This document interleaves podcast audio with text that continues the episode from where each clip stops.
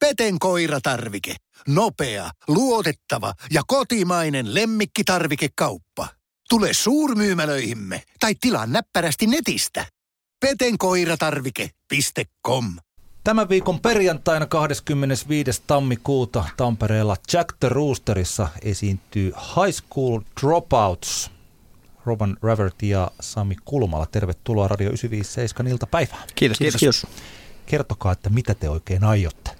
Me ollaan High School Dropouts-niminen äh, pop-punk äh, yhtye, ei tribulte-bändi, ei cover-bändi, vaan ehkä enemmän semmoinen se, semmoinen niin kuin pop-punk-energian kautta elävää bändi, joka tota, soittaa muiden biisejä. Ja, ja nyt tulevana perjantaina esiinnytään äh, kello 00 Jack the Roosterissa, missä äh, soitetaan kaksiosainen äh, live-setti. Ensimmäisessä osassa soitetaan Blink-182 Enemy of the State-albumi, joka täyttää tänä vuonna 20V ihan alusta loppuun järjestyksessä. Eletään ne kaikki biisit yksi, yksittelen ja, ja sitten ää, tokaisessa setissä meillä on The Offspringin, Green Dayn, Sum 41in, Millen Collinin, Jimmy Eat Worldin ja, ja, ja muita, muita kovereita, mitä me sitten niinku soitetaan. Että semmoinen niinku puolitoista tunti 40, puolitoista tunti, tunti 40 kestävä, kestävä setti. Sami, minkä takia te soitatte juuri tältä aikakaudelta ja juuri näiden bändien biisejä? Se varmaan lähti silloin, kun oltiin Rovanin kanssa nuoria poikia, 15-vuotiaita vähän päällä tai sitä ikää. Ja silloin ei ollut mitään parempaa kuin poppipunkki tai mm. skeittipunkki. Sitten muun muassa vielä upeampaa soittaa se kolmekymppisenä, kun kunto enää kestä. niin, siis High School Dropouts me perustettiin 2004 loppuvuodesta, eli High School Dropouts itse asiassa täyttää 15 V tänä vuonna myös, taisin just nyt äsken lennosta. Ää, me soitettiin silloin kaksi keikkaa ja se bändi hajosi siihen, että, että mä lähdin Euroopan kiertoille toisen bändin kanssa. Se oli herkkää ikää silloin. Se, se oli herkkää kyllä. Et, et kolme viikkoa mä olin kuitenkin vain neljä viikkoa kiertoille, niin sitten pojat totesivat, että no, jos, jos, ei jos, ei, niin. niin, jos ei kiinnosta, niin tämä oli tässä. Että tota, ja sitten High School Dropouts hajosi siihen ja, ja tota, 2016 syksyllä Tam, Tampereen klubi tai, niin kuin täytti 15 V ja meillä on koko bändin kanssa niin kuin pitkä historia se talon kanssa ja, ja talo pyysi, että, että niin kuin lähe, lähemmät yhteistyökumppanit ja henkilökunta perustaisi bändit uudestaan. Ja ne silloin kysyi multa, että halusiko High School Dropouts tehdä comebackin silloin soittaa neljä biisi, mihin totesin ei. Ja seuraavaksi mä huomasin muutama päivä myöhemmin, että bändin nimi on, on tota, klubin nettisivulla ja Facebook-eventissä ja siitä muutama minuutti myöhemmin tuli kutsu WhatsApp-ryhmään, missä oli sovittu treenit ja settilista. se on hyvin päättää vaihtoja. niin, tota, Kuka se oli, joka sitten sanoi kyllä? Oliko Ky- se sieltä itse päättänyt? Se oli Miikka Linkvis, meidän pasista, joka on ollut klubilla pitkään töissä. Niin Miikka hoiti homman pystyyn ja siitä hänelle iso. Niin, sitten mä pitkin hampaan oli silleen, kun, kun itse niin kuin, niin kuin ammatikseen töissä niin live-musiikin kanssa, niin mä suhtauduin siihen, että mä en halua nolaa itteeni.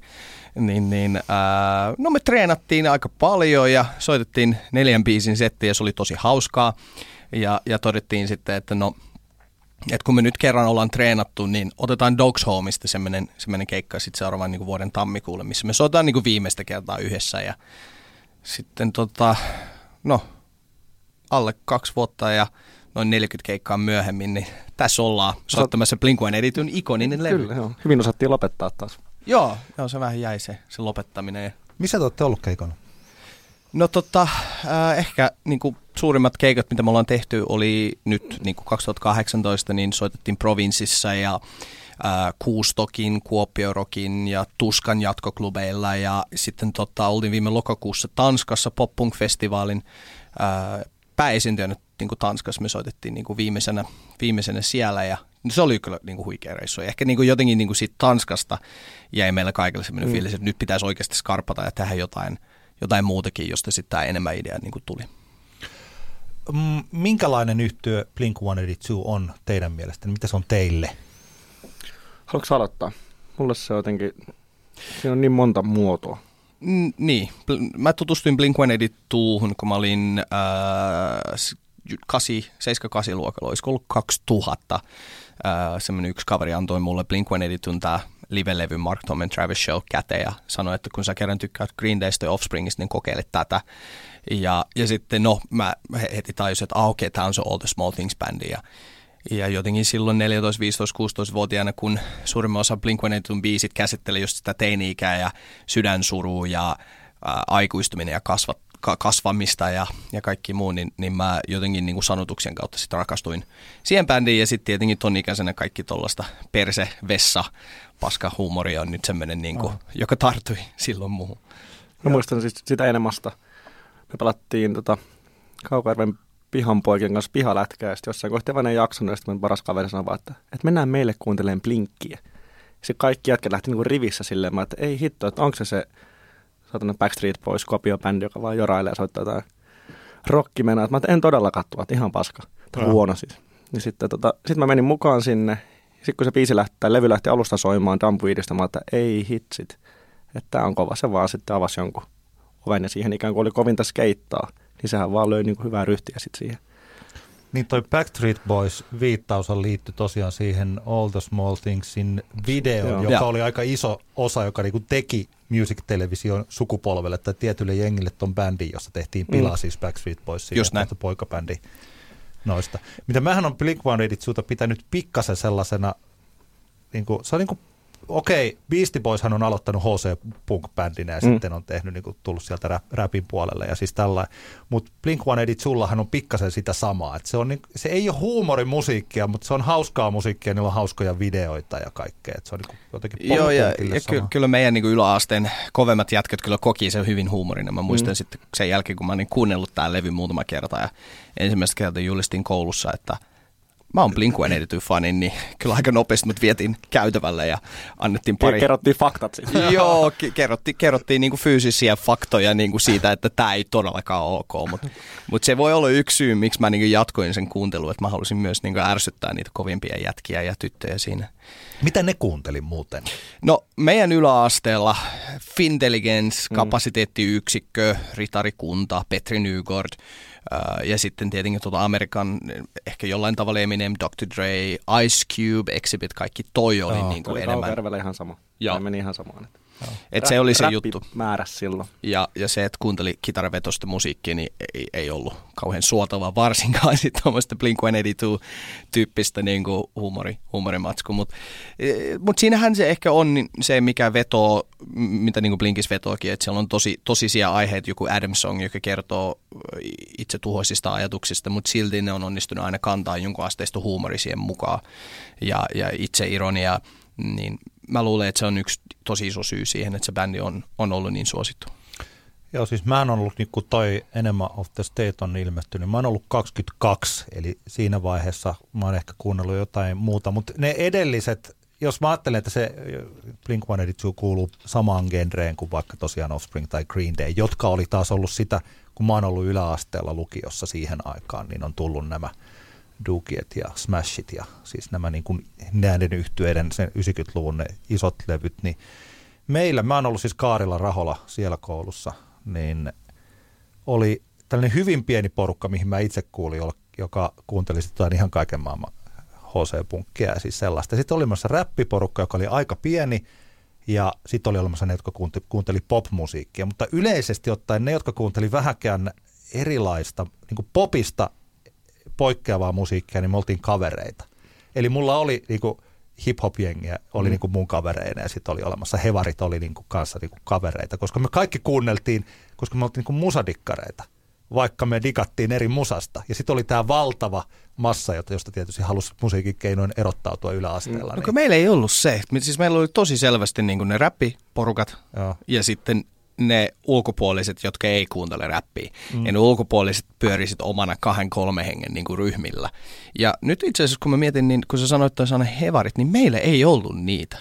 Se oli tosi outo itse asiassa. Mun yläasteella mm. ei ollut kyllä ketään hevi, hevi ihmisiä. Ei yhtäkään nahkatakkeja näkynyt siinä. Siellä oli yksi, no niin. yksi, yksi niin kuin tyttö, joka, joka oli niin kuin tommonen niin kuin nahkatakkinen tyttö. Oh. Pystyykö sä nyt? no niin. Joo.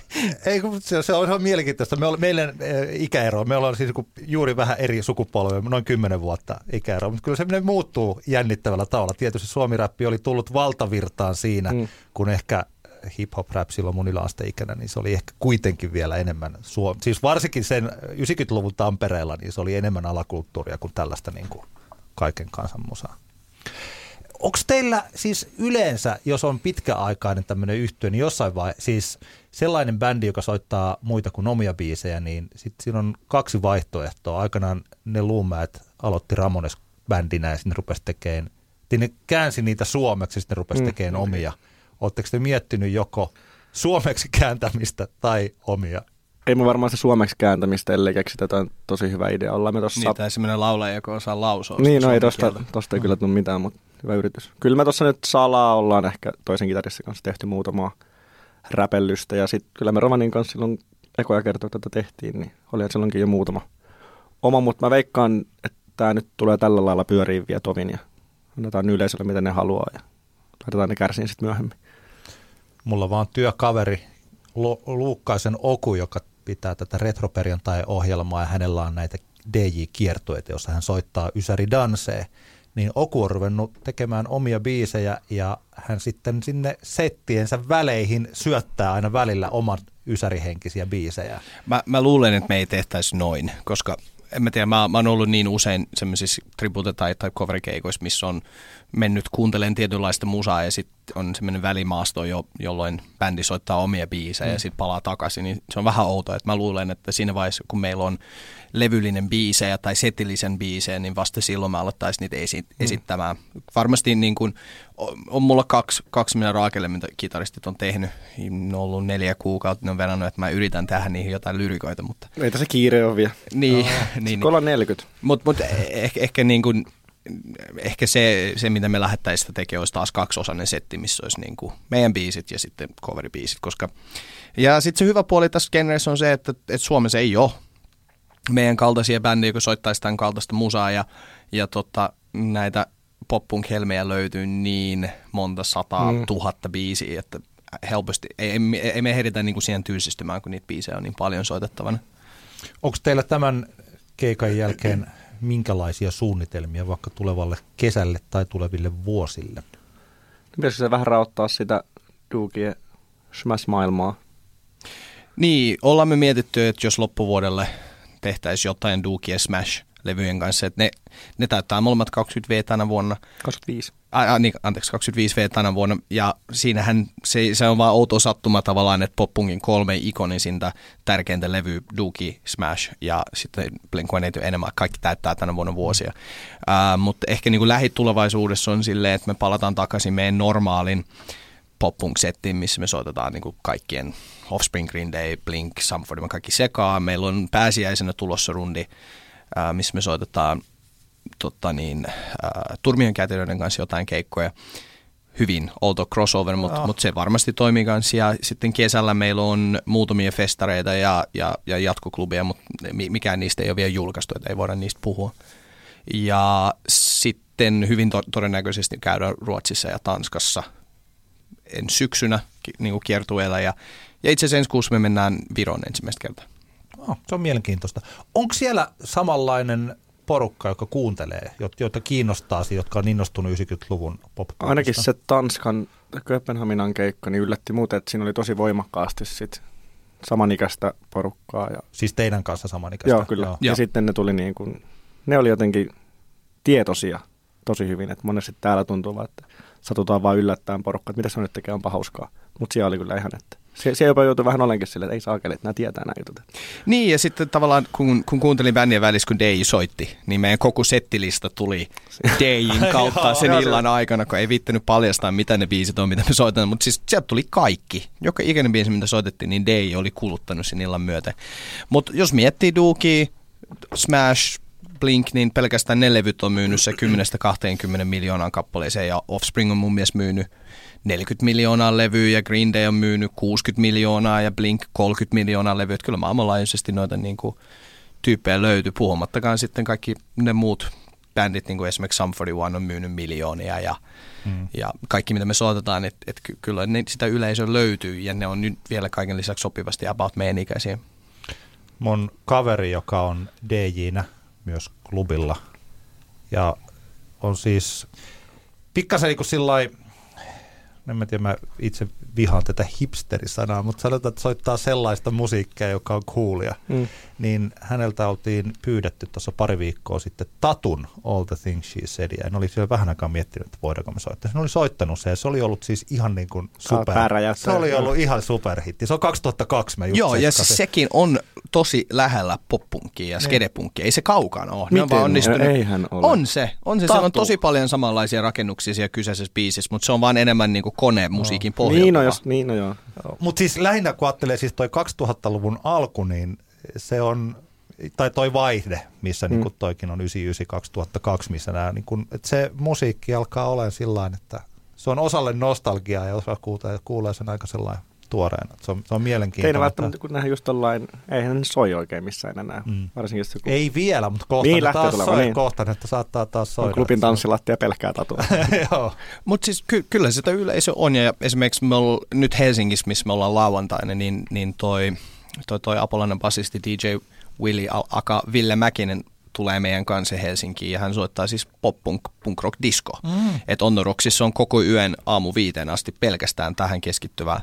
Ja, ja ainakin on ymmärtänyt, että ennakkolippuja on myyty tosi hyvin ja Facebookissa on hyvä pöhinä sen ympärille. Että, että tota, ehkä se nyt vaan on niin, että ne uncool kidsit, mikä oli 90-luvun loppu, 2000-luvun taitteessa, nyt vaan uskaltaa niin kuin myöntää Myöntää ääneen. Ja, ja todeta, että mä tykkään tästä musasta. Ja, ja no, mä juttelin Oulussa lauantaina, missä me oltiin keikalla yhden, yhden jätkän kanssa, joka, joka totesi sen, että, että hän ei vaan tajunnut, että hänen lisäksi on näin paljon ihmisiä, jotka tämän kuunteli, tä, tällaista musaa kuuntelee ja kuunteli, ja, ja hänestä tuntui siltä, että et, et hän oli niin kuin ison perheen kanssa meidän keikalla. Että et hän on, oli niin kuin sen illan aikana tavannut vaikka kuinka paljon uusia ihmisiä, kenen kanssa meinaa pitää yhteyttä. Tämä on, tää on outo, outo niin kuin, tavallaan niin kuin epäpopulaarinen musiikin skene, mutta täysin populaari musiikki. Niin. Ei, joo, siis mä luulen, että varsinkin Amerikassa silloin, niin tämä oli ihan supersuuri koko ilmiö. Ja se oli kyllä siis Suomessakin. Sitten Suomessa se oli ehkä yksi niin kuin liittyen moneen muuhun asiaan. Niin, osana vaan sitä. Niin. Mutta onko noista edes, Sam Fordvani on käynyt, Offspring käynyt vieläkin.